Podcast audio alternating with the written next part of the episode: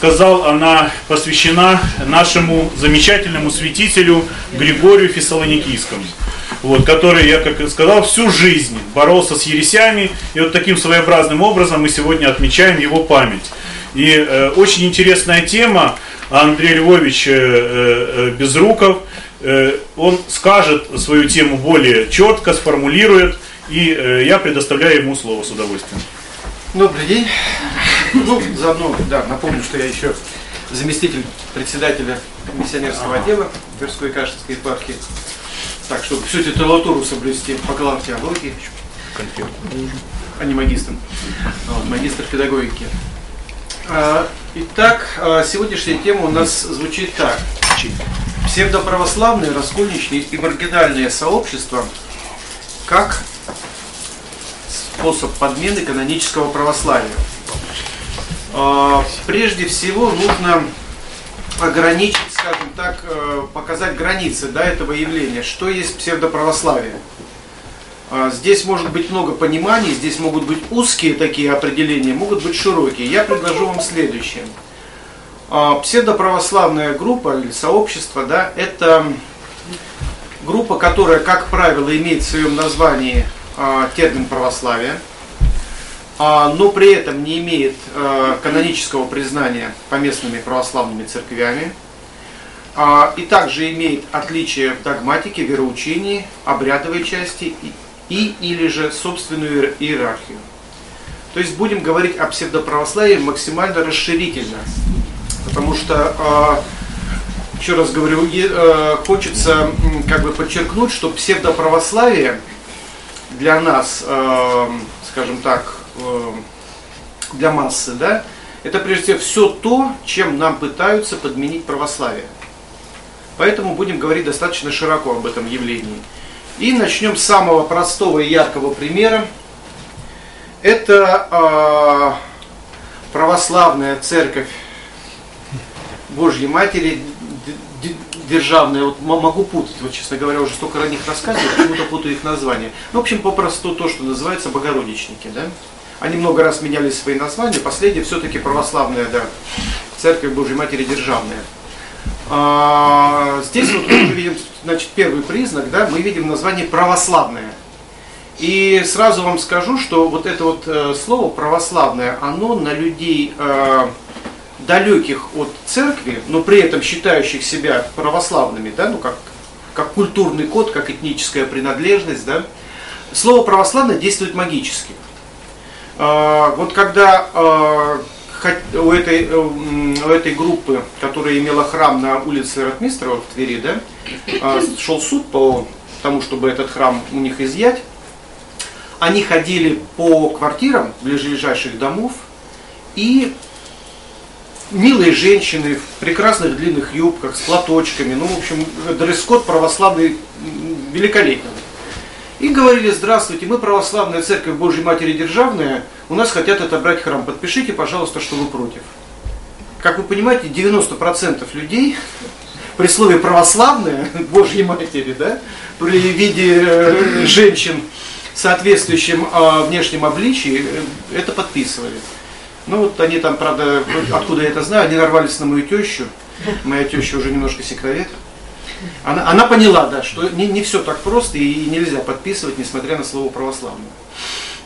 Значит, но это самое небольшое прегрешение у них э, в, их группе, использование слова православное. Значит, э, на картинке вы видите их основателя, их главу, того, кого они в свое время э, называли блаженнейшим Иоанном, и, Иоанн Преславский. А человек, который имеет достаточно интересную биографию, источники, правда, не всегда могут точно сказать, кто он и что он и откуда. Да, есть э, сведения, что его настоящая фамилия Янкельман, э, что он имеет некоторые, э, некоторый опыт пребывания в раскольничьих, современных раскольничьих церквях. Но в начале 90-х он стал транслировать во всеуслышание, что ему являет свои откровения Богородица. Сразу вам скажу, я встречал не одного только вот э, человека, которому Богородица является свои откровения. Таких групп и таких людей, возомнивших о себе, или же обманывающих, или испытывающих действия темных духов, э, достаточно много. В частности, э, встречал группу почитателей православного священника, вот, ну, не знаю, я думаю, что ныне уже запрещенного, причем азербайджанского происхождения, которому также Богородица являла свои откровения. Вот, он имел круг горячих почитателей. Вот я в виртуальном пространстве имел неосторожность выразить сомнение в том, что это так, меня его почитательности заклевали, вот как только можно это сделать в интернете. Очень горячо и убедительно. Так вот, э, тем не менее, этому человеку поверили, и поверили очень многие. Ну, если вы помните 90-е годы, э, уровень религиозного образования, э, ну, в принципе, отсутствовал. Он сейчас крайне низок, к сожалению. А тогда он, ну, наверное, можно сказать, просто отсутствовал. Поэтому верить во все это было вот признак 90-х годов, да, особенно когда по улицам, везде, в трамваях, я помню, в стенах университета мне подходили говорили, аллилуйя, брат, поговорим о том или ином Боге. А, у него получилось создать достаточно крупную структуру, представленную не только в России. А, он приезжал в Тверь, здесь, вот, как я уже сказал, существует по сей день община, которую а, из храма, храм у них забрали, теперь там православный приход. А, по моим сведениям, они, они не стали организовывать новый храм, а собираются где-то на дому, если не ошибаюсь, в Амакумово. В Абакумово. Спасибо большое. Вот. Что можно сказать? В принципе, все, э, все их учение, оно, конечно, резко отлично от православного используя вот это вот православные какие-то термины, символики, они заявляют, что эра э, Нового Завета прошла, сейчас третья эра, э, эра Завета с Богородицей. То есть понятное дело, что э, никаком э, каноничности их учения, догматики сразу говорить не приходится. Да? Есть масса нюансов еще других вероучительных, но э, самый интересный для меня нюанс – если раньше они своего значит, основателя называли блаженнейшим Иоанном, сейчас они называют его Иоанном Богомилом. И вот под, про, попробую процитировать достаточно близко к тексту, потому что он теперь черпает мудрость не только в христианстве, но и тамплиеров, богомилов, христоверов и у божеств непорочных цивилизаций древних. И при этом эти, эти люди называются православной церковью. Обратите внимание. У божеств непорочных древних цивилизаций. Ну, то есть, э, на самом деле, это, а, сразу скажу, определенный тренд. А, такие группы, когда откалываются от канонического православия или же пытаются вот какое-то что-то на его основании создать, поначалу имеют небольшие отличия, да? Но потом, дабы себя противопоставить, дабы придать себе оригинальность, они все дальше и дальше уходят, как правило, в своих вот этих разработках собственной догматики и вероучений. Поэтому меня совершенно не удивило, что вот с годами э, люди, которые называют себя православной церковью, стали черпать мудрость у тамплиеров, христоверов, богомилов и у языческих божеств. ну, вот этот пример это достаточно простой пример э, того, как может э, как образоваться и действовать псевдоправославное сообщество. Здесь все на поверхности. Э, это у нас третья картинка, да? Третья. Да. Отлично, ну давайте ее оставим. Э, здесь все как бы понятно, здесь э, очень легко все э, становится видно при первом приближении, что это не православие, это просто прикрытие.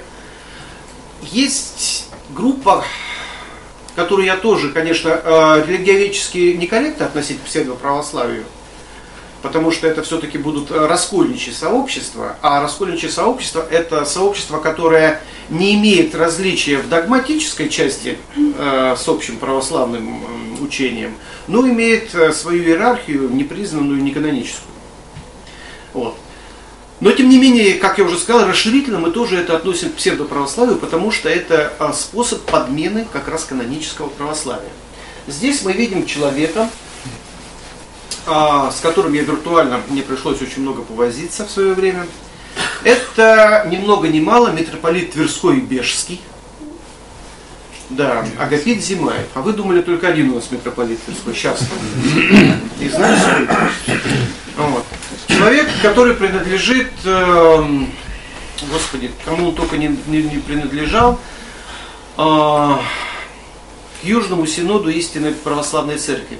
В общем, там э, чем отличаются эти люди, они достаточно быстро меняют свои истинные иерархии. Ну, где больше платят, там они, собственно, и оказываются, как правило. А, значит, что о нем можно сказать? Этот человек э, был священником Тверской э, митрополии.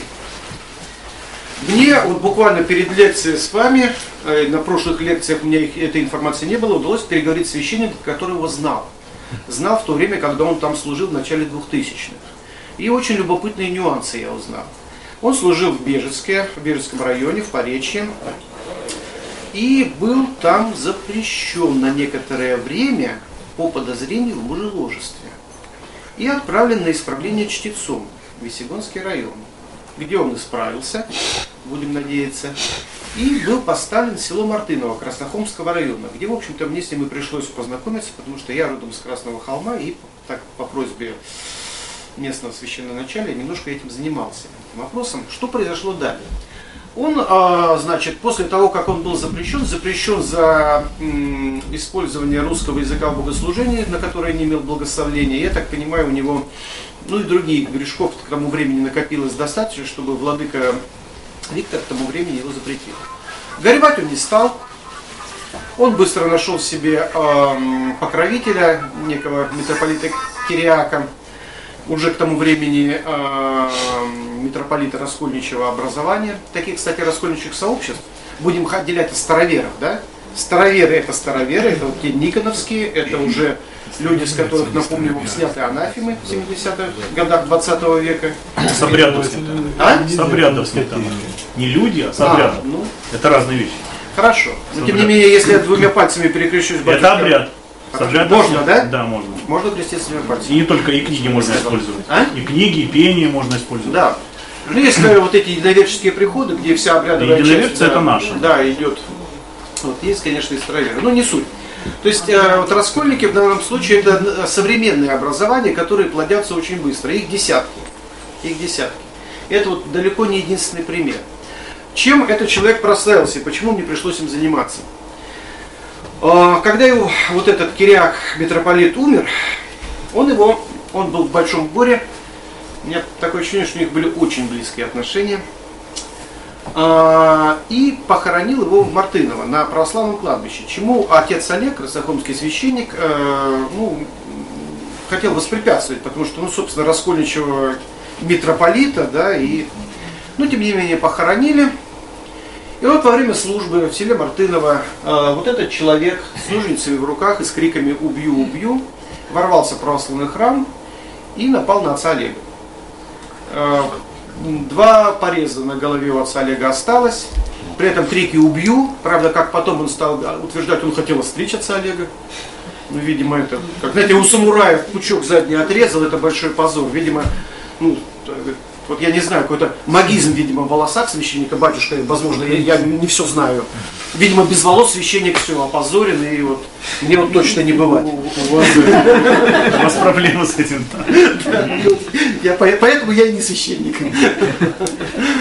Ну вот, значит, ну смех смехом, тем не менее, этот человек пролил кровь в храме Божьем. При свидетелях у- кричал «убью», а не «постригу», кстати говоря. И что любопытно, вот это вот для меня было, конечно, откровение. А, По настоянию владыки Филарета отец Олег подал суд. Я думаю, конечно, если бы владыка не настаивал. А когда это было? Это было пару лет назад. Два-три года назад. Вы не в курсе были? То есть я вообще не в курсе был. А. Это Владыка Сава у нас уже был? Нет, а, у нас уже тогда был еще владыка Виктор. Еще. А там уже был, нет, владыка Филарет Бежецкий, я уже имею в виду. А, ну это не 2-3 года. Не, ну при Владыке Викторе это было, При да? владыке Виктор? А, ну, понятно. Может, четыре года назад. Филарет, Филарет был. Ну. Филарет, Филарет уже был, Филарет да, да. года лет 5 назад. Да, владыка Филарет уже точно уже там был, я уже с ним познакомился на кафедре теологии, и вот по его просьбе в том числе занимался этим делом. Значит, было подано в суд. И вот тут для меня начались удивительные вещи. Момент мировосприятия современного секулярного человека. Когда к судье пришли с этим словом, она посмотрела, так, один бородатый с крестом, другой бородатый с крестом. А что вы ссоритесь-то? Вы же православные. Вот для нее совершенно вот это было знак равенства. Один бородатый дядька, другой бородатый дядька. Кресты у обоих. Чего вы подрались-то? Чего вы? Чего вы не поделили? То есть для нее это было абсолютно, абсолютно одинаковое. Более того, я беседовал со следователем. Следователь тоже продукт нашей эпохи. Тоже говорит, мне по-простому объясни, а в чем разница-то? Он тоже не понимал разницы. Я говорю, ну хорошо, представь. Вот кто-то оденет твою форму, как у тебя, сделает на ксероксе себе удостоверение и будет ходить и говорить, я вот полковник Следственного комитета. Кто он будет? Он говорит, а, все понял. Я говорю, ну вот это вот как раз вот этот человек, это вот, это вот такой вот человек. Вот. И самое смешное, суд его оправдал. Вот это для меня было просто, я, я, я, я не мог это уложить в голове. Суд его оправдал. Судьи кто? А судьи кто? Хочется задать вопрос. Я не знаю, что на судей подействовал. То ли то, что он пришел в полном облачении. Ах, православный дядька, как его можно засудить?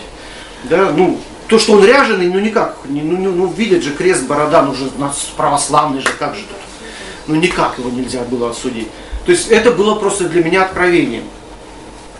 Убью, пролетая кровь. Пожалуйста, можно один вопрос? Угу. А медицинской экспертизы не было на... Было, все зафиксировано. Порезы зафиксированы. Не, она имеет в его. Нет, я а, что а, психическое? Да, да, э, нет, он нормально признан. Нет, да? не, не, не по причине того, что это. Да, да. То есть, ну, наш суд, самый гуманный суд в мире оказался. Ну, что тут сказать. Ну, вот такой вот, вот такой вот прекрасный пример господина Агапита Зимаева и по сей день здравствующего. Он здесь у нас в Пескове. А, я вот, да, он в Мартыново, у него там дом свой остался, как бы. Он там какую-то часовенку сделал, баптистерий целый там, ну и заманивает э, несведущих людей, в общем-то, в свои сети. А вот следующая фотография очень интересная. Она относится и к теме Зимаева, и в то же время она отдельно очень хороша. Кто этого человека знает, тот молчит. Кого мы видим? Вопрос. По вашему мнению, кто это? Старец. Браво. Так все думают. Так все думают. А теперь? А теперь кто это на самом деле? Это Евгений Обухов-Петрик, Тверской, пардон, Краснохомский краевед. Главный был защитник Зимаева в Красном холме. Это был его адвокат, который он в соцсетях э, присутствует именно в таком виде. Борода, очки, православные иконы. Керосиновая лампа. Это вот, видимо, ну, видимо, такая келья уже подземная, что даже керосином. Это же какой уровень православия, понимаете, да? И вот это так все воспринимается. И это был главный защитник Зимаева. Можно? Да. Я, кстати, у наших прихожан хочу попросить прощения, что у нас сегодня все лампадочки погасли. В связи с тем, что у нас рублевские фрески, мы используем, используем ну, светодиоды, да, и мы не, не успели их зарядить. Поэтому вот мне про лампадность напомнили, и поэтому я попрошу прощения. В следующей службе обязательно Все починим. нормально, это православная церковь. Даже несмотря на отсутствие лопат. Так вот, это, вот, этот, э, вот этот вот человек был его горячим защитником. А теперь э, поподробнее о защитнике, который представляется вот так. У него много видеороликов, он представлен в Ютубе, он пишет какие-то тексты. И если вы послушаете его, сначала вы услышите что-то о Христе, что-то о Библии, а потом вы услышите, что Бог Отец это Бог род. А что Христос пришел исполнить законы рода. А что апостол Павел вообще исказил христианское учение. Это вот этот вот супер православный старец, подчеркиваю, да? Более того, чтобы вас долго не утомлять им, а если вы почитаете, чем он считает пасхальный кулич, догадались, да? А, символом мужского известного органа. Извините за, так сказать, этот рассказ. Вот. А при этом, посмотрите, вот это еще один лик псевдоправославия.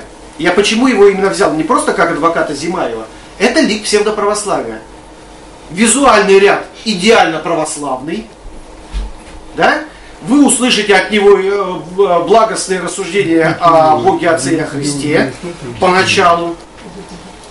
А потом а, а на поверху это оказывается даже не то, что псевдоправда, это, это в принципе неоязычник. Ну, я вот напоминаю вам вот про его мнение о куличе. Ну, еще и нездоровый человек, судя по всему. Вот, если ему это видится. Вот. Вот это тоже лик псевдоправославия.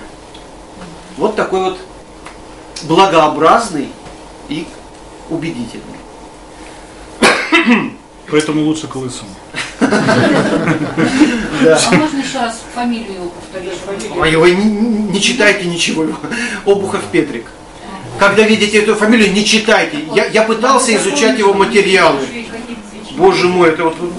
А когда мы с, ними, с ним схлестывались э, в этом в виртуальном пространстве, самое ласковое, что он про меня написал, что я без головов, а не без руков. И вот как раз моя лысость для него была дополнительным, вот, что вот не может быть хороший человек лысым, не может. У меня одноклассник, который занимается миссионерской деятельностью на странах Западной Европы. Он абсолютно лысый священник. Абсолютно лысый. И очень э, замечательный э, проповедник Августин Соколовский. Поэтому вот его читайте. Если вы хотите лысых Так, а он вообще-то вот священник вот этот? Да никто, Нет, нет, никто. А, его вот этот Зимаев потом, он или его Зимаев потом в какого-то диакона посвятил, но он э, за благодарность за адвокатство. Но он потом даже Зимаева достал так, что Зимаев во всеуслышание сказал больной человек. А возраст какой его, извините? А? Возраст его какой? О, лет 60 за 60 точно, вот точно не знаю. Ну, то есть, мне, честно говоря, с ним в полемику всегда было неудобно вступать, потому что видно, что болящий, потом возраст, и как-то вот всегда было неудобно, когда, ну, пожилой человек с бородой несет чушь, это как-то, вот, мне, мне неудобно всегда. Причем чушь такую, на которую даже смолчать сложно, да? Вот. Как Августин, скажите, пожалуйста? Августин Соколовский, да, он замечательный проповедник, мой одноклассник, так что доктор богословия, читайте его. Не, не- не всякий лысый плох. Отлично, батюшка, спасибо. Я выручу. Вот. Следующий момент, такой более а, тонкий, но тоже относящийся к нашей теме. Здесь мы видим иеромонаха Никодина Шматько, по-моему, уже бывшего иеромонаха, который ни много ни мало был проректором Духовной Академии, если не ошибаюсь, батюшка. И моим одноклассником. О, Знал бы, знал бы, выбрал бы другой пример, извините, батюшка. Ну, по крайней мере, вы добавите. Значит, вот для меня это тоже человек-загадка. Потому что проректор э, Духовной Академии для меня человек образованный. Но я почитал, что он нес, батюшка, но это ж, я не знаю, он где там, на задней парте сидел и двойки получил. Он не учился, но не, не видели мы его. А, вот это все объясняет, это все объясняет. Спасибо. Вот, кстати, вот не зря я его все-таки выбрал. Но он, он занимался, он занимался больше э, как бы деятельностью академии вне пределов академии. Мгм, То есть у то есть него, не у него было послушание где-то э, при всяких, причем очень хорошими делами занимался на самом деле. И приютами, и преподавал в школе Сергия Радонежского там детям. Ну, в общем, как-то так вот, вне деятельности занимался. Значит, для нас это олицетворение такого явления, как непоминающие. То есть, понимаем, кто это, да? Непоминающие это те, которые сказали, мы слишком православны, слишком умны и праведны, чтобы поминать патриарха, к примеру, Кирилла. Или епископ нам какой-то не нравится, что-то мы подозреваем, что мы по православнее его будем, мы его тоже не будем. То есть это явление, которое напрямую при- при- примыкает к раскольному чувству, это первый шаг. Вот это первый шаг. Значит, еще говорю, для, для человек, для меня, чем, чем меня удивил, это уровня своей невежественности. Я только один первый вам приведу, я даже не буду вас утомлять. Когда я прочитал его утверждение, что ислам это проект католицизма, напоминаю, ислам это начало 7 века нашей эры. Даже первые хорошие такие расхождения с католиками, э, с будущими, это все-таки 8-9 век. Ну да, как бы. Да, даже не тот век. 1058 но в седьмом веке говорить о католиках это все равно, что, не знаю, инопланетянах Ну да. каких-то. Как- Католиков не было. Не было, не Если, было. если уж так соврать, то уже православный проект. Да, это уже тогда православный. Да, и, кстати говоря, тогдашние римские папы в седьмом веке бывали порой православнее Конституционского патриарха в разы. Да. Ну, то есть вот такую чушь сказать, это вот, вот и, и жидомасоны там, и вот эти Прогулял. И вот эта вот ст- встреча папы с патриархом, все вот это вот в таком клубке, значит поминать не надо. Я самый православный, слушайте меня. То есть э, момент еще раз, вот это тоже, вот этот э, вроде бы, вроде бы наоборот. Знаете, чем еще православие, э, псевдоправославие берет? Оно берет э, ощущением, что ты не просто православный, а супер православный. Ты православный патриарха, ты лучше знаешь каноны, ты лучше знаешь, значит, догматику. Ты вот, вот эти все вот мы серая масса, там что-то там патриарха Кирилла поминаем, а он-то знает, что он это вот нехороший человек, не то сделал по такому-то, значит, каноническому правилу. И он правильно делает, что, ребят, то есть, а, понимаете, сколько гордости можно испытать, да? Я вот православный патриарха, я лучше знаю. Вот это вот я их называю обычно так вот э, в обиходе суперправославные. Такие, такие супермены в. Вот. а, то есть вот, вот этот момент, а, подчеркиваю, это первый шаг в раскол. А как говорили святые отцы, а, даже мученический венец не снимает грех раскола. Так что будьте внимательны. Давайте к следующему перейдем. Не будем однокашников батюшки трогать больше. Ну, он не совсем однокашник, он в одно время со мной А, ну то скажем. есть как бы видели, да? Да, не видели, и он, он так он был, он его ректор очень любил, э, владыка Евгений. Он был проректором, и ректор его любил. Представляете, проректор, это, ну, это ближайший помощник ректора. И, и при этом заявляет такое об исламе. Проект, который... Знаете, я вот дополню, может быть, э, о его биографии. Мне кажется, там имело место обида на священноначалие. То есть, ну понимаете, Как да, правило. у нас у нас э, бывают сложные отношения с нашим начальством возникают. И есть тогда два пути. Э, первый путь это остаться, терпеть, смириться и молиться Богу. Но это самый лучший путь. Первый путь. А второй путь это ну, начинать уходить потихонечку. Некоторые уходят в другую епархию. Это тоже как бы канонический путь. Ну, не нравится один начальник, взял себе другого начальника, да. Э, У нас же сколько епархий, э, напомните, 300, да, у нас э, в, в русской православной церкви. То есть у нас 300 начальников есть, можете выбрать. Ну, некоторые приходят к другому епископу там служить. А некоторые уходят в из православия вообще, создают маргинальные группы и вот несут вот такую чушь. Чушь про патриарха, а, э, истори- сказают исторические факты, э, приписывают какие-то несущественные или несуществующие э, грехи людям, особенно иерархии, и уходят э, на сторону дающих, организовывают такие вот раскольнические группы. Вот. Ну, это, это, это одно из пасторских искушений. То есть люди не выдерживают одно из самого главного пасторского искушения, это искушение вот этой гордости. Вот поэтому вот так. Прошу дальше. Ну, перейдем э, к следующему вопросу. Вопрос, э, кстати говоря, вот слово понятие маргинальный, да? Вот слово маргинал, маргинальная группа у нас, ну вот у меня, по крайней мере, до недавнего времени это такие вот какие-то полубомжи непонятного вида, такие люмпины. А, Ну, а вообще понятие маргинальной группы, а, оно шире, да? Маргинальная группа это группа, которая не разделяет ценностных э, установок принятых на той территории, на которых эта группа находится. То есть, в принципе, вот здесь понимаете, да, когда мы говорим о маргинальных группах, вот в этой контексте, то есть это некая группа, которая находится на православной территории, да, на вот ну, как канонической, но не разделяет э- этих установок. Так, для понимания. Значит, э, следующие моменты, о которых я буду говорить, это как раз, эм, значит, они как присутствуют как в отдельных уже э, вполне псевдоправославных группах, так же они присутствуют во, внутри церкви. Есть понятие внутрицерковной группы, которая а, может э, а, не выходить формально за рамки церкви, находиться в ней, также подходить, причащаться к батюшке, но при, при этом имеют ряд, а, м, скажем так, мнений на уровне даже вероучений, каких-то страхов, предубеждений, которые их выводят из общей массы православных. И а, зачастую это бывает первым шагом для вот как раз таки уже создания открытых псевдоправославных сообществ.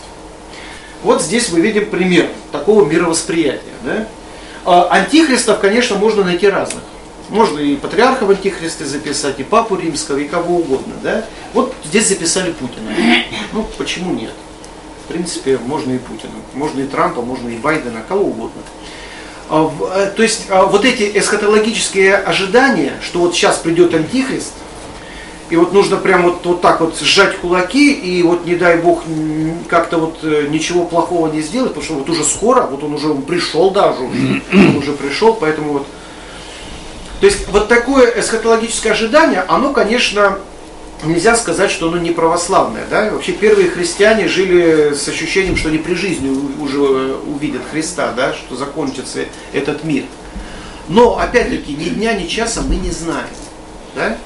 И сосредоточение вот на этом ожидании конца света и приходе Антихриста, как вот правильно тут Осипов иногда так иронизирует, да, вот почему-то не Христа второго пришествия ждем, а именно прихода Антихриста.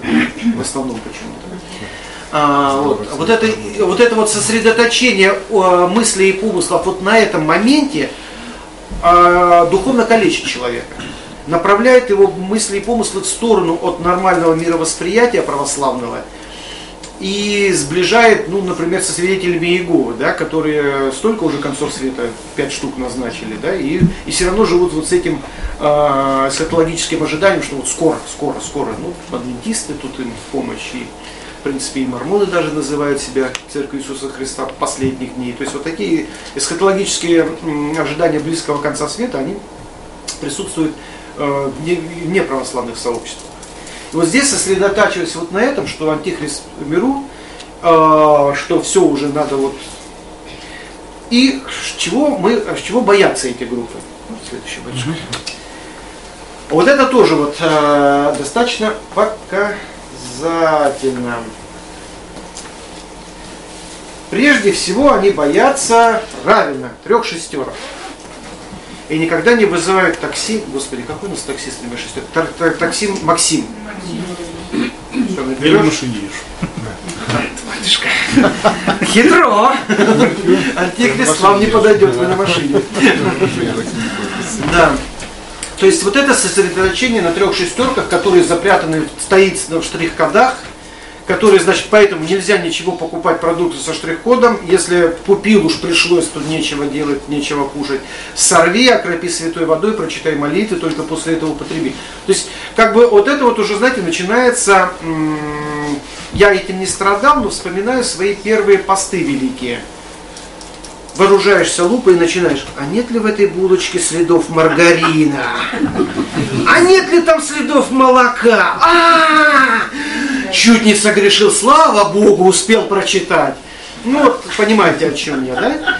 То есть вся жизнь, да, я этим страдал. Вот, ну я думаю, тут, я догадываюсь, я догадываюсь, я догадываюсь. Вот. А, то есть вот все вот э, мировосприятие, все православное мировоззрение сводится к тому, а вот штрих-кодик бы где не проскочил, а где бы эти шестерочки случайно не- ко мне не, напрыгнули и не, не записали меня в антихристовую армию. И вот это вот следующий момент, вот эта вот чипизация, таинственная чипизация. Сейчас, вы знаете, что на самом деле прививка от ковида нельзя делать? Во-первых, потому что ковида нет никакого, а во-вторых, это придумали, чтобы вас чипировать всех. Думаете, шприцом вам будут вакцину дать? Нет, чипик маленький загонят.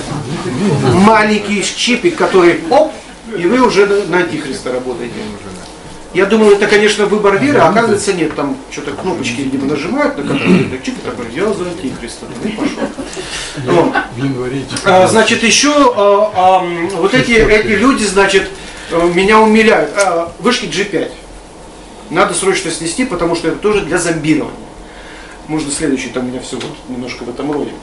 А, да, чипизация смерть для души, безусловно. А, то есть вышки G5 тоже надо, значит, срочно порушить, потому что это тоже способ нас, значит, зазомбировать. И знаете, что для меня стало вот, э, открытием? Вот вроде бы идеи такие нормальные, псе- псевдоправославные-суперправославные, вот суперправославным тоже это свойственно, как патриарха не поминать, так и вот везде видеть антихриста. Люди, которые даже очень наш не знают, прониклись этими идеями настолько, что у меня вот знакомый, ну так, относительно знакомый через знакомого, взрослый мужчина примерно моих лет, э, в, храм, в храме его не увидишь. При этом он ходил, собирал подписи против вышек G5. То есть вы понимаете, что вот это вот, ну, вот это вот, ну, заразно. Это уже вот, вот перетекает, что называется у Мартиновича, в культовую среду общества. Вот эти идеи. Они уже непонятно откуда, а уже присутствуют настолько вот в социуме, что люди уже далекие от православия начинают те же вышки G5 боятся, потому что там тоже какое-то зомбирование, ну вот не знаю. Нет, ну они просто электромагнитное поле Земли разрушают. Там а, по, на православии нет ничего, а электромагнитное поле там реально. Там даже не православные люди, не верующие, ну, в Европе, просто они это знают, ну, на себе как бы испытывают, ну, чисто физически, и начинают их реально разрушать в Европе. Есть Промолчу. такое. Ну да, да. Но это электромагнитное поле Земли, это уже это А, ну, на самом деле, там, где этот человек электромагнитного поля боялся, там тоже... Ну это, это, это да, Зомбирование, он, зомбирование, это да, да, в этом плане, да, подозревал да, зомбирование. То есть вот это вот, вот эти вот а, идеи, вот эти вот э, супер православные идеи, они э, на самом деле глубоко проникают в общество и затрагивают людей, которых, в общем-то, и православными мы назвать не можем. Они такие вот э, въедливые идеи, идеи этого мира. Давайте следующую посмотрим. Что там у меня? Ага. Следующая группа. Да, это Сталин. А, следующая группа а, тех, кого мы можем отнести к псевдоправославным, как внутрицерковным, так и внешнецерковным. Опять-таки напоминаю, это все вы можете увидеть рядом стоящего человека вот в православном храме. Будьте осторожны. А, Это самочинная канонизация святых на свой вкус. Я выбрал самого такого одиозного, на мой взгляд, Иосифа Виссарионовича. Если порыться в интернете, вы найдете, что его считают, есть люди, которые считают его истинным чадом Божьим, который сподобился Божьей награды на небесах. Примерно вот так вот они его почитают. А, Пытаются заручиться всякими, всякими старцами, в кавычках, которые говорят, да-да-да, конечно, он был святым. Конечно, он был, безусловно, вот очень хорошим человеком, который еще и жидов гонял. А раз жидов гонял, то точно православный. Вопрос на засыпку. Что это за колокольня? Особенно тем, которые проходили у нас э, которые проходили у нас урок по церковной археологии. Наши да? школь- школьники. Пару человек вижу. Давайте, те, которые археологию церковную проходили, вспоминайте, что за колокольня. В каком городе? Как? Борисоглебский монастырь. Нет. Это самая высокая колокольня э, русской православной церкви. Нет. Ее, ее, э, э, ее высота 96 метров.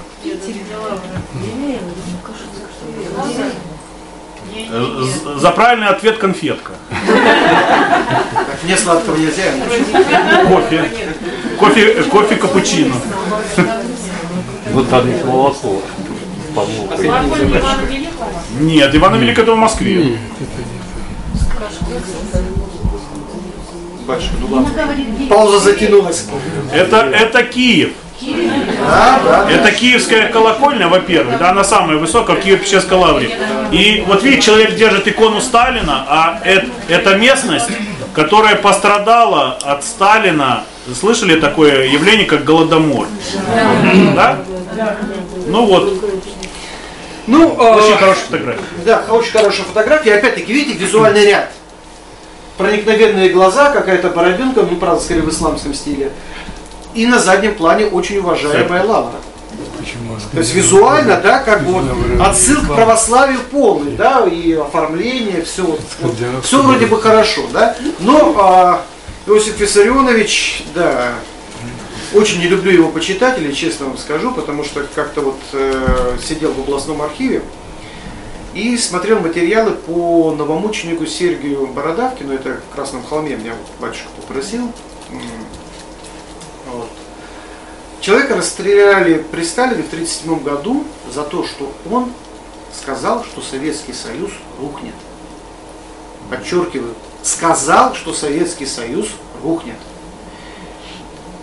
Не стрелял из кулацкого обреза, не воровал колхозные колоски, не работал ни на какую разведку. Три показания на него было, что он это говорил, и его расстреляли. Поэтому, когда вот мне э, говорят про Сталина, а когда это еще человек, считающийся церковным, говорит про Сталина, у меня прям вот вскипает. А может это Берия? Да, не знаю. А, да, да, сегодня праздник, ребят, приходит пионерия, сегодня в гости едет к нам Дмитрий Павлович Берия. А Сталин был не в курсе, да. Берия сам. Ну, существует э, в архивных документах, я занимался этим вопросом, в архивных документах существуют подписи Сталина, на Сталина личные, аутентичные подписи на увеличение численности расстреливаемых. Понятно, да? Кому не интересно, обращайтесь ко мне, я предоставлю документы. Архивные цифровки. Архивный церковь, где Сталин своей личной по- подписью увеличивает число расстреливаемых. Ну и на всякий случай скажу, что в моей семье в то время от голода умерло 8 человек. Ну, на всякий случай. Да, поэтому вот еще раз говорю, для меня, когда человек, называющий себя православным, начинает за Сталина что-то говорить, у меня вскипает. Я вот тут даже немножко теряю самообладание. Но таких самопровозглашенных святых может быть масса. Григорий Распутин, причем я знаю вполне приличных э, батюшек моих знакомых, которые говорят, ну вообще-то ты знаешь, Андрей, ну вообще-то, возможно, он был святым, потому что такие-то старцы об этом говорили, и, возможно, его оболгали. Гурьянов тоже ставит. Вот, да, вот, кстати, вот, вот, вот, он вот, тоже вот. был. Вот. Он не говорил это вообще. Это приписывают Или, старцам. или предписывают как-то. Вот, видите, вот, вот, вот, а о чем Вот я Николай. Гурьянов вообще как О чем Он я не говорил это. Не говорил, да? Нет, конечно. Вот сейчас пока. А, не, не, не, это рано. Рано, рано, А, рано, рано, сейчас будем сделать. Да. А Вот, поэтому, значит, э, таких святых может быть масса и сом- э, весьма сомнительных, и которые там якобы старцы. Э, У Распутина есть одно интервью очень хорошее. Его спрашивают, что Григорий, э, как Иванович? Иванович? Да. Вот Григорий, как же вы вот, э, ну, вот э, женщин падших снимаете вот в этих кабаках там это э, танцуете, как же вот это связывает с вашим православием? Он попросту свидетельствует, а я всегда так, говорит. Просто признался и все. Я всегда так. Говорит, ну, э, э, ну это не мешало его, зная вот это все, ну, это же повсеместно все знали, это мешало его почитать как старца. Что, ну, старцу все свято, старцу все можно. Такое, вы знаете, ве- ветхозаветное восприятие Да. святости. Да, вот помним ветхозаветных святых, они и выпить могли, и сблудиться, а при этом угодники Святые, были. да, да. Вот кого-то любопытно, да, это вот такое ветхозаветное восприятие святости, видимо. Значит, следующая группа, и э, группа э, в этой же конве, но немножко по-другому, да. То есть это группа, а, которая чрезмерно почитает святых, признанных православной церковью. Вот здесь как раз для сравнения, да, икона Русской Православной Церкви и икона тех, кого мы называем царебожниками. То есть царебожники это как раз, э, надеюсь, здесь нету, Великомученик написано там на иконе. да. Вот, э, царебожники это как раз таки внутрицерковная группа, и, на мой взгляд, достаточно мощные. Такие настроения а, мы много, много где можем найти. И, э, значит, э, чем они, в чем они не правы? Да? То есть, ну, ну любит кто-то Николая Угодника, кто-то любит, я не знаю, Матронушку Московскую. Некоторые только ему молятся, забывая вообще и ко Христу подходить. Ну, это тоже вот моменты псевдоправославия некого. Но здесь э, подводится некое учение вот под эту идею. Под эту идею подводится учение, что царь Николай был соискупителем общего греха русского народа.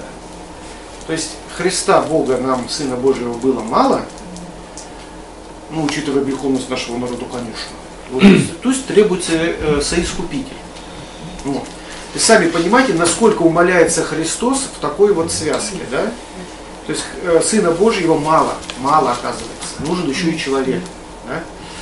Э, При этом вот, вот, вот эти люди, когда я пытался с ними общаться, э, и вот эти очевидные вещи вот это вводил им на, ну, на вид, а, сразу начиналось, а вы знаете, что старец сказал, вы знаете, что старица сказала. То есть мы об этом явлении отдельно еще поговорим, то есть как бы вся аргументация сводилась, вот, вот это уважаемые люди мне сказали, что вы мне тут начинаете вот какие-то догматические нюансы мне тут на, на вид представлять.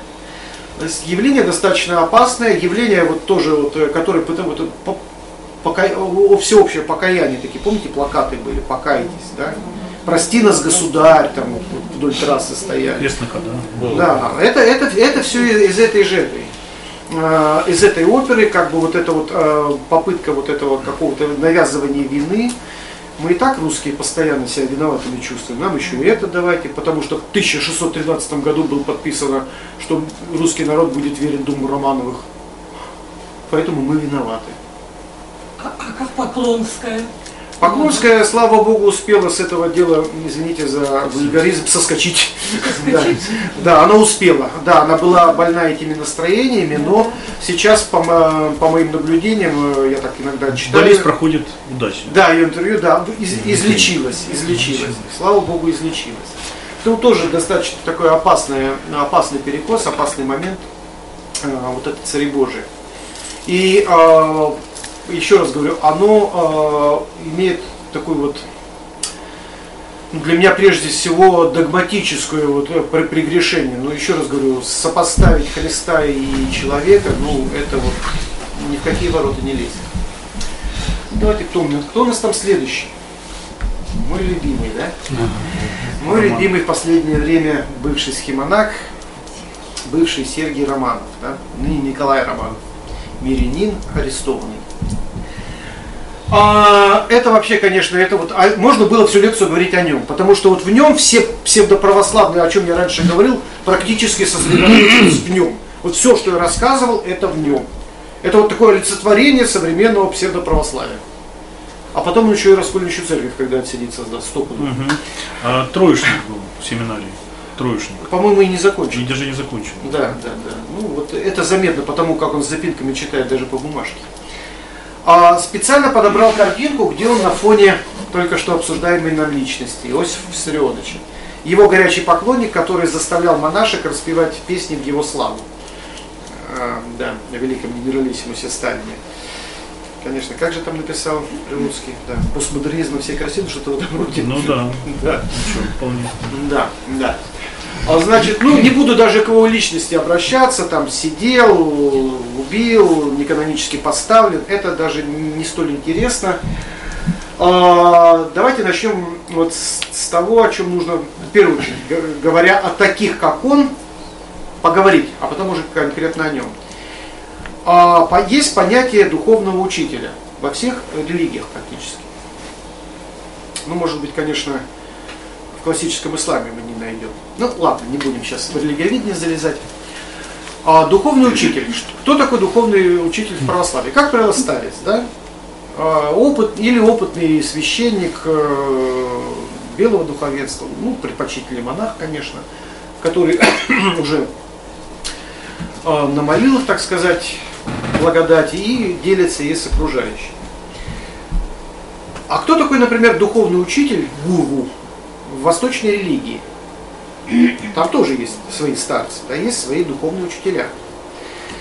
Это тот, кто является голосом Бога, который передает его волю напрямую. Подчеркиваю, а, вот в индуизме нет догматического учения, нет общего а, канона, поэтому все, что ты получаешь там, ты получаешь как бы вот через гуру прямые вот божественные указания. То есть гуру, по сути, это вот, как они его называют в кришнаизме, его божественная милость. То есть это практически э, в некоторых случаях даже аватара Бога. Или как минимум его рупор. Поэтому все, что он говорит, без сомнения принимается. Но там сомневаться сложно почему? Не с чем сравнить. Нет канона, нет догматики, нет э, никакого иерархического устройства. В православии это все есть. Но вот это вот явление гуруизм, оно затронуло и православие. Когда вот таких вот старцев и других а, начинают воспринимать как безошибочного гуру, который является рупором божественной воли, который нужно принимать стопроцентно, несмотря ни на что. Вот это вот, а, вот это вот явление на примере Романова очень хорошо прослеживается. Есть такие э, гуру во всех епархиях, во всех епархиях, тут э, чего греха таить, такие небольшого размера, да, ну, которые способны вырасти со временем. Поэтому это надо очень хорошо отслеживать.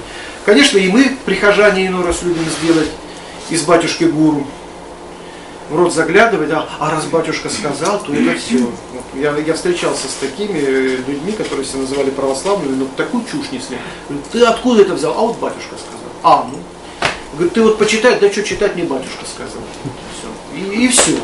Вот хоть стой, хоть падай. Святые отцы трудились, э, создавали все выстроенное богословие. А батюшка сказал, причем, возможно, батюшка ты не то сказал, не то имел в виду. Тоже может быть и так. А вот зачем мне там что-то читать, утруждаться? Батюшка сказал. Вот, что еще, значит, у нас интересно по Романову, да? Это тоже пример э, в то же время и непоминающего, да? То есть для него священное начале как таковое тоже не существовало, да? То есть все, вот вы, ах, вы, вы со мной не согласны, значит я не поминаю ни патриарха Кирилла, ни своего митрополита, никого, да? Это в то же время э, человек, который э, про чипизацию, штрих-коды и прочие G5 как рупор вещал и все это вот транслировал. То есть вот, вот все вот эти псевдоправославные щиты сосредоточились на нем. В нем точнее, да. Ну для меня, конечно, апофеоз был это, эм, когда он в видеообращении приказал Путину в течение трех дней ему власть передать. То есть тут уже, конечно, уже, да, ни много ни мало. А иначе он начнет с ним невидимую духовную войну. Да, потому что Путина поддерживает Хабат и прочие нехорошие евреи.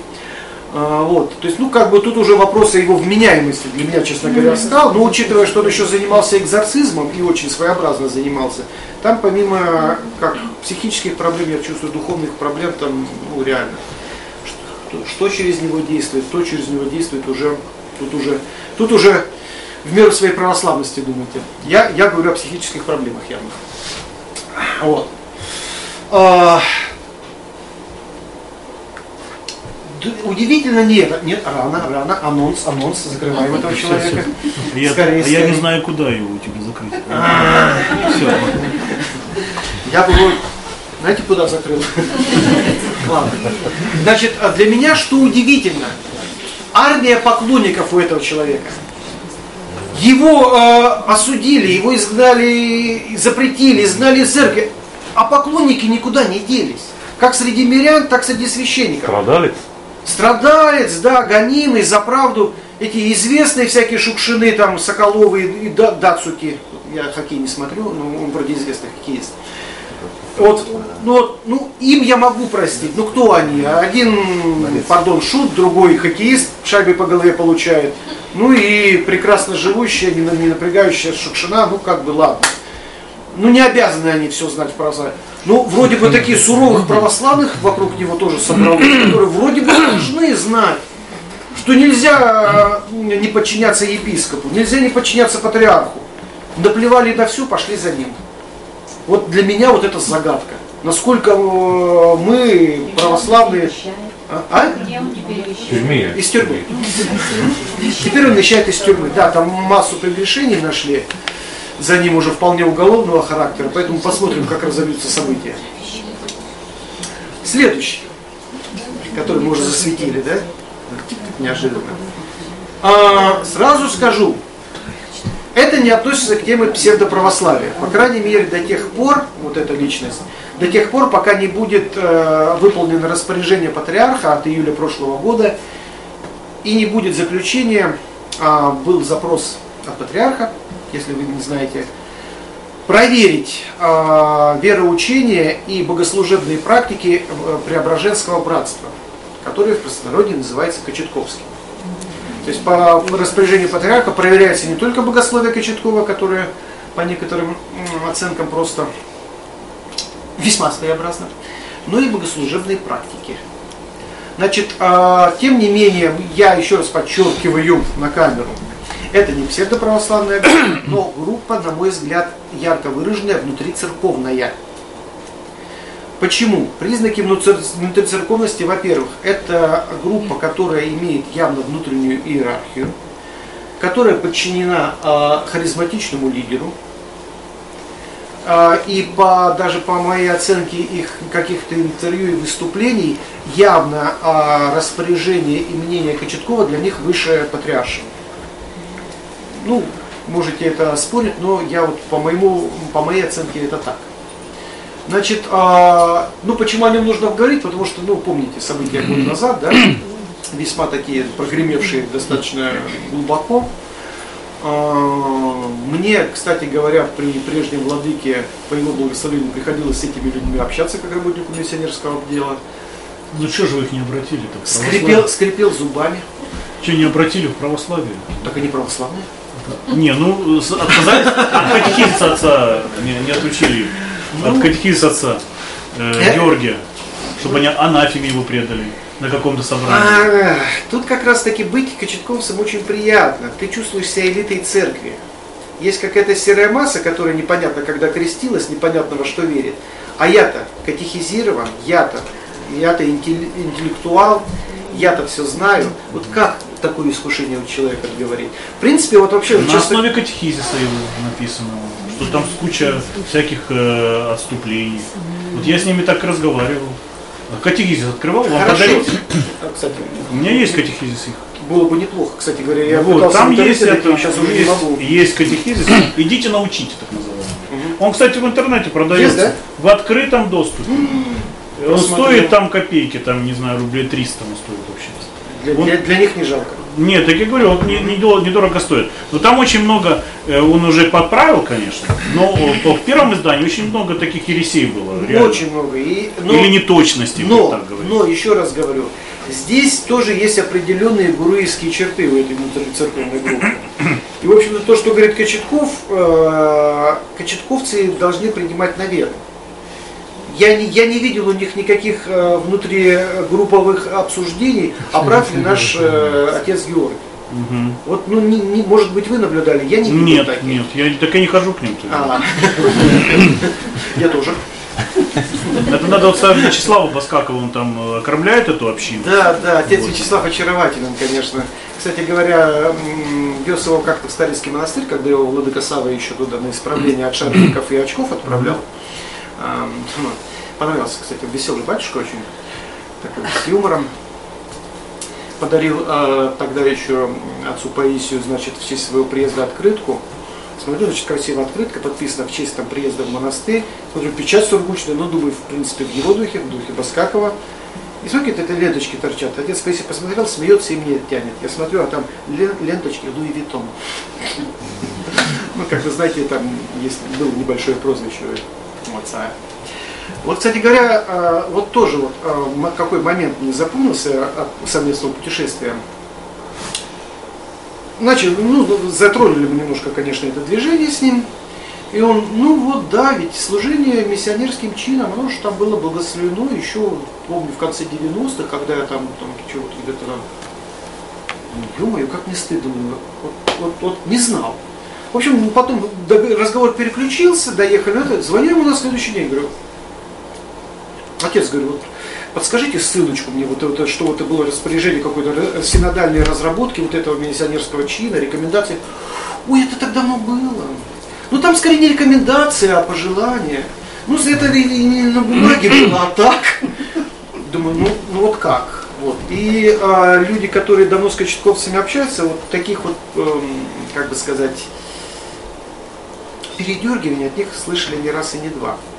И еще раз хочу подчеркнуть, здесь проблема-то для меня видится не в употреблении русского языка. Они пытаются, конечно, вот все свести Это к этому. проблема, да. Это не проблема. Я, лично я, например, не пойду на службу с русским языком, потому что для меня там нет сакральности, там нет инобытия. Для меня это будет язык, которым я огурцы покупаю на рынке. Я не хочу этот язык слышать в храме, правда.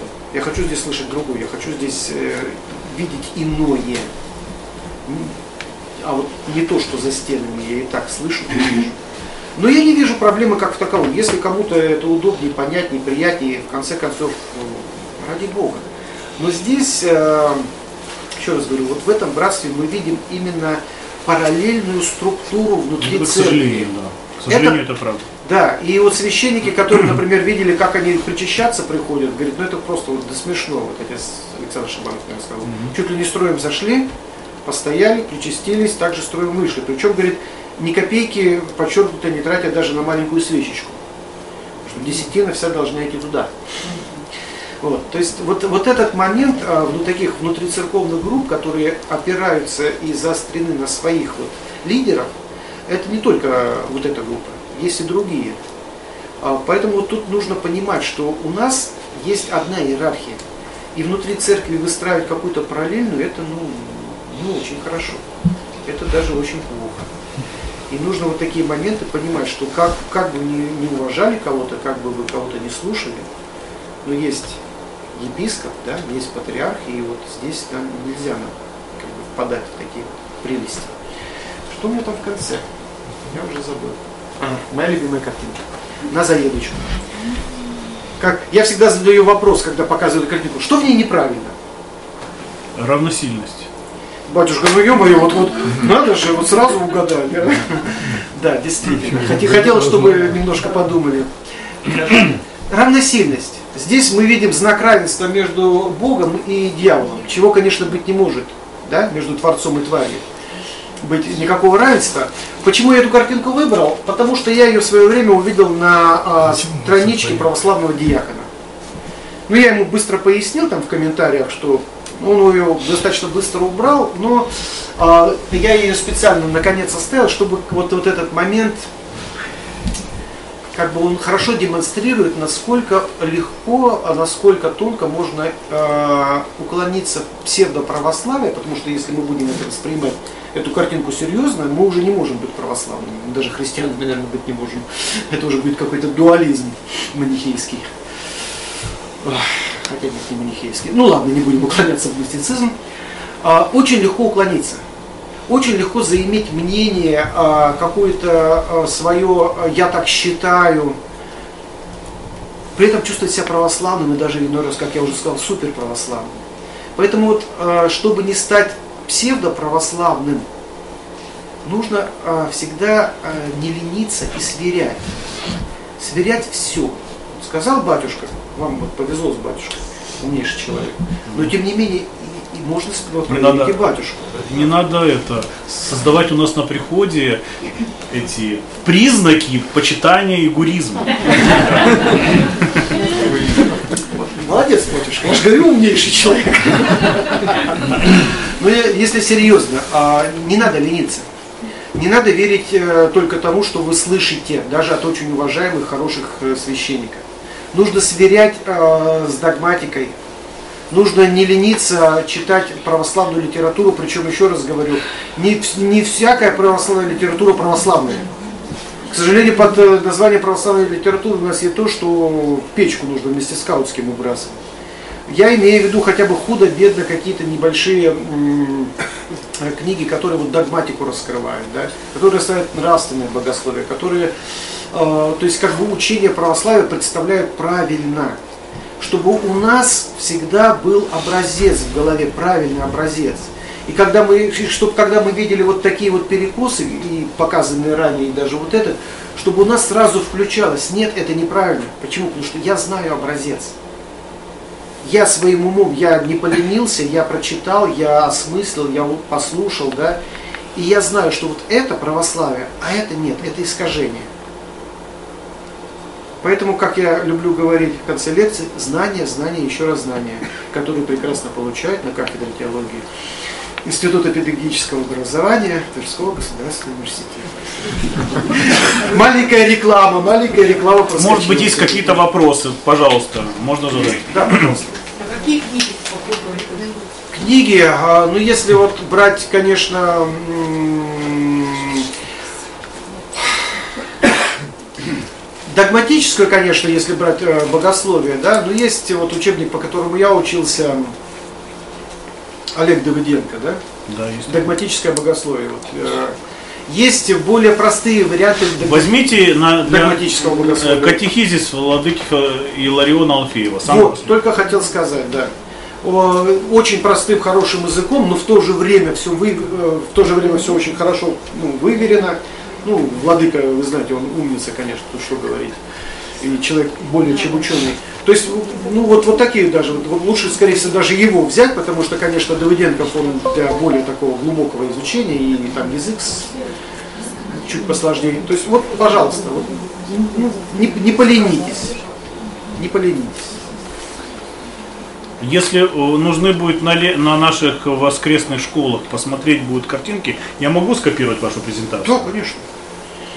Вот это псевдо, да, Да, называется? псевдо называется, да. Кому, кого эта тема заинтересовала, мы можем еще на несколько, некоторые вопросы от- ответить в следующей воскресной школе вот, для взрослых, на которую я приглашаю на следующее воскресенье в это же время. Вот, но может какие-то еще по существу есть вопросы? А, Игумен Н такой встречается в сети, на ютубе очень много видео. Это что? Или кто? Н. Да, он книги издает, причем ссылается, что это кавказский скит Валаамского монастыря. Ну, вы знаете, вот за всеми игуменами Н, к сожалению, не уследишь. И а, здесь, опять-таки, если вы видите а, человека, который называет себя игуменом, да, ну, не знаю, архимандритом, епископом, монахом, всегда нужно, а, понима- нужно, нужно понимать, во-первых, его юрисдикцию. Да? Э, Если он э, упоминается как от Валамского монастыря, да, в конце концов есть сайт Валамского. Есть, и что интересно, их как бы два сайта. На одном этот скит есть, Ага. но когда пытаешься зайти на этот сайт по-другому, выхода на этот скит нет. Вот поэтому здесь э, Телефон есть, позвонить. есть телефон, да. Канцелярия. А, То есть есть электронная почта. Есть электронная почта. почта, можно, да, то есть вот здесь, здесь нужно проверять. Здесь нужно очень хорошо проверять, и а, прежде всего, как сказать, основанием для проверки, вот здесь должны быть ваши знания, да? Вот вы должны уже, как говорится, почуять, а, что это что-то не то. Вот, как вы знаете, вот, ну, похвастаюсь, иду по Крыму пару лет назад, смотрю, монах милостыню просит. Я вот краем глаза так, оп, Ага, ага. Подошел, поговорил. Думаю, вот мое агане, вот вот все-таки, да, глаз наметан, все, все правильно. Выяснилось, что это монах, который не подчиняется никакой иерархии, а просто служит Богу. Но при этом борода, крест, там, облачение. Ну, честно, вот признаюсь, что э, резануло глаз. Иконка у него была не самая каноническая, скорее такая вот больше католическим образцам, вот Богородицы. Ну, хотя такие у нас были приняты и в 18 веке, вот когда под, под подражание некоторые. Но тем не менее, вот это такой нюансик, да, начинаешь общаться с ним. Для да. наших прихожан это невозможно, потому что у нас весь храм расписан в рублевском стиле. Кстати, я оценил, батюшка, Да. я вас первый Поэтому раз. у нас невозможно такое для наших Вы бы прихожан. сразу его изобличили, Вот я вам- ни копеечки бы ему не подали. Вот. Правильно. И правильно. Да. Это наша стена. Нет, я, я, я правда оценил очень красиво. Вот, Поэтому наш э, Никольский прихожанин воспитан в лучших традициях русской иконописи. Так что, в общем, Поэтому- еще раз говорю, все, все нужно проверять. Нужно проверять. э, Враг не пройдет. Да, с люб- любыми способами, тем более сейчас, слава богу, э, для доброго человека, который правильно использует информацию, ее всегда можно получить.